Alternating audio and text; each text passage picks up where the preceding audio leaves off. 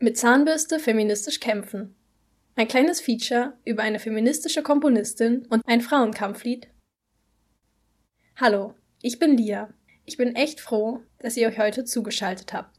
Wenigstens das. Hören, zuhören können, gehört zu werden. Ich habe mich auch auf ein vielfältiges, lebendiges und inspirierendes viertes Leipziger Frauenfestival auf dem Leipziger Markt gefreut. Aber die Entscheidung, es ins Jahr 2022 zu verschieben, war richtig. Ich hoffe sehr, dass vieles vom geplanten Festivalprogramm dann auch 2022 zu erleben sein wird. Besonders auf den Frauenchor Kante Animata und den Song The March of the Woman hatte ich mich besonders gefreut. Ja, ich weiß, dieses Kampflied der Suffragetten und auch die Liedkomponistin Ethel Smiles kennen viele nicht. Ich gehörte auch zu denen. Aber jetzt, nachdem ich sehr viel recherchiert, gelesen und gehört habe, weiß ich, die Suffragetten sind ein ziemlich wichtiges Stück unserer Geschichte. Und zu dieser gehört eben auch Ethel Smythe und ihre Kampfkomposition The March of the Women. Ethel Smythe wurde 1858 in London geboren, in eine very viktorianische Familie der oberen Mittelschicht. Eine ihrer deutschen Gouvernanten hatte am Leipziger Konservatorium Klavier studiert und oft Musik von Beethoven, Schubert und Schumann gespielt. Ethel liebte diese Musik so sehr. Und sie wollte auch studieren. Und zwar Musik am Konservatorium in Leipzig. Ihre Eltern wollten das natürlich überhaupt nicht. Und Ethel, die von vielen als rebellious, rebellisch bzw. widerspenstig bezeichnet wurde, ging dann in den Hungerstreik. So hat sie dann in Leipzig Musik studiert und Ethel wurde berühmt. In einem Interview antwortete Ethel auf die Frage nach ihrer Berühmtheit wenn ihr fragt, warum ich eine bekannte Persönlichkeit bin? Weil ich meine eigenen Opern dirigiert habe und Schäferhunde liebe. Weil ich mich im Allgemeinen immer in Tweets kleide. Weil ich eine militante Suffragette war.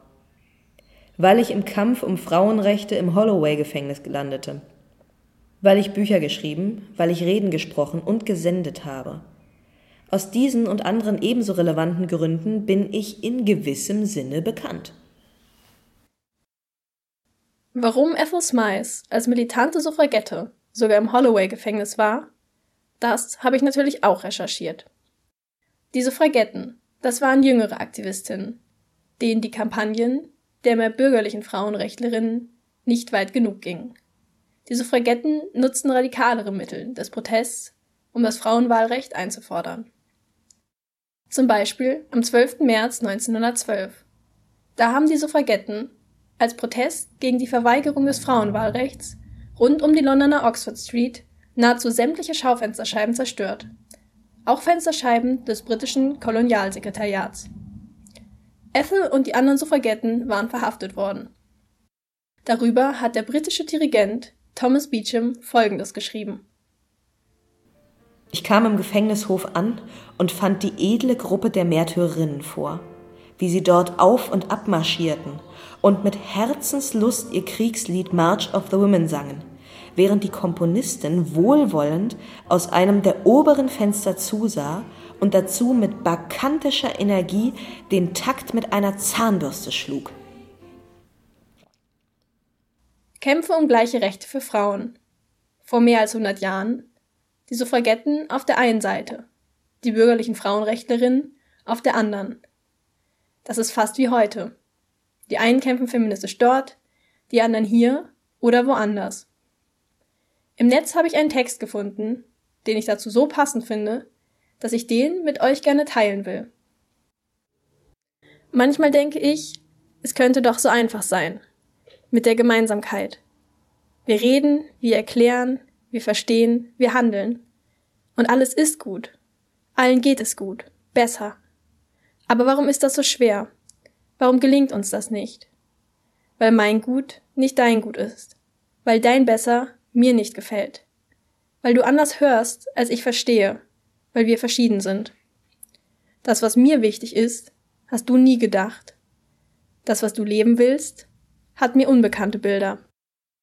Es wird also nichts mit dem, es könnte doch so einfach sein.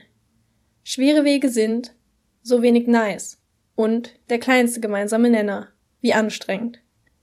Doch alle wissen, es geht um mehr. Es ist wie das Bündel Stäbe, einzeln so leicht zu brechen. Feministisch heute zu leben heißt, gegen Unrecht und Benachteiligung von Menschen zu handeln. Und jede positive Bewegung braucht Bündnisse, das gemeinsame Wollen und oft auch den kleinsten gemeinsamen Nenner. Aber ich bin irgendwie hoffnungsfroh, dass wir Wege finden. Und das Leipziger Frauenfestival gehört dazu.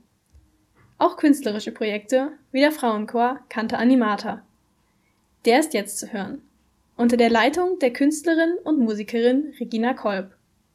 Hygienekonzept konform, jede Stimme einzeln aufgenommen.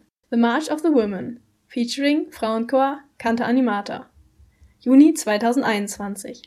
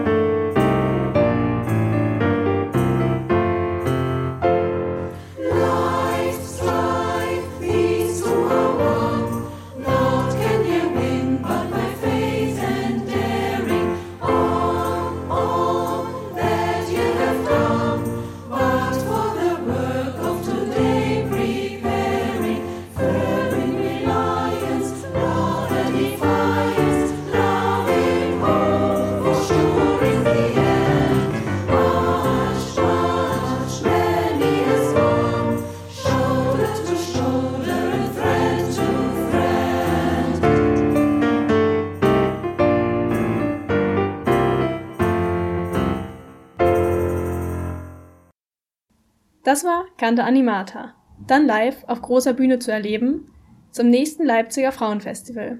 Nicht vergessen, am 18.06.2022.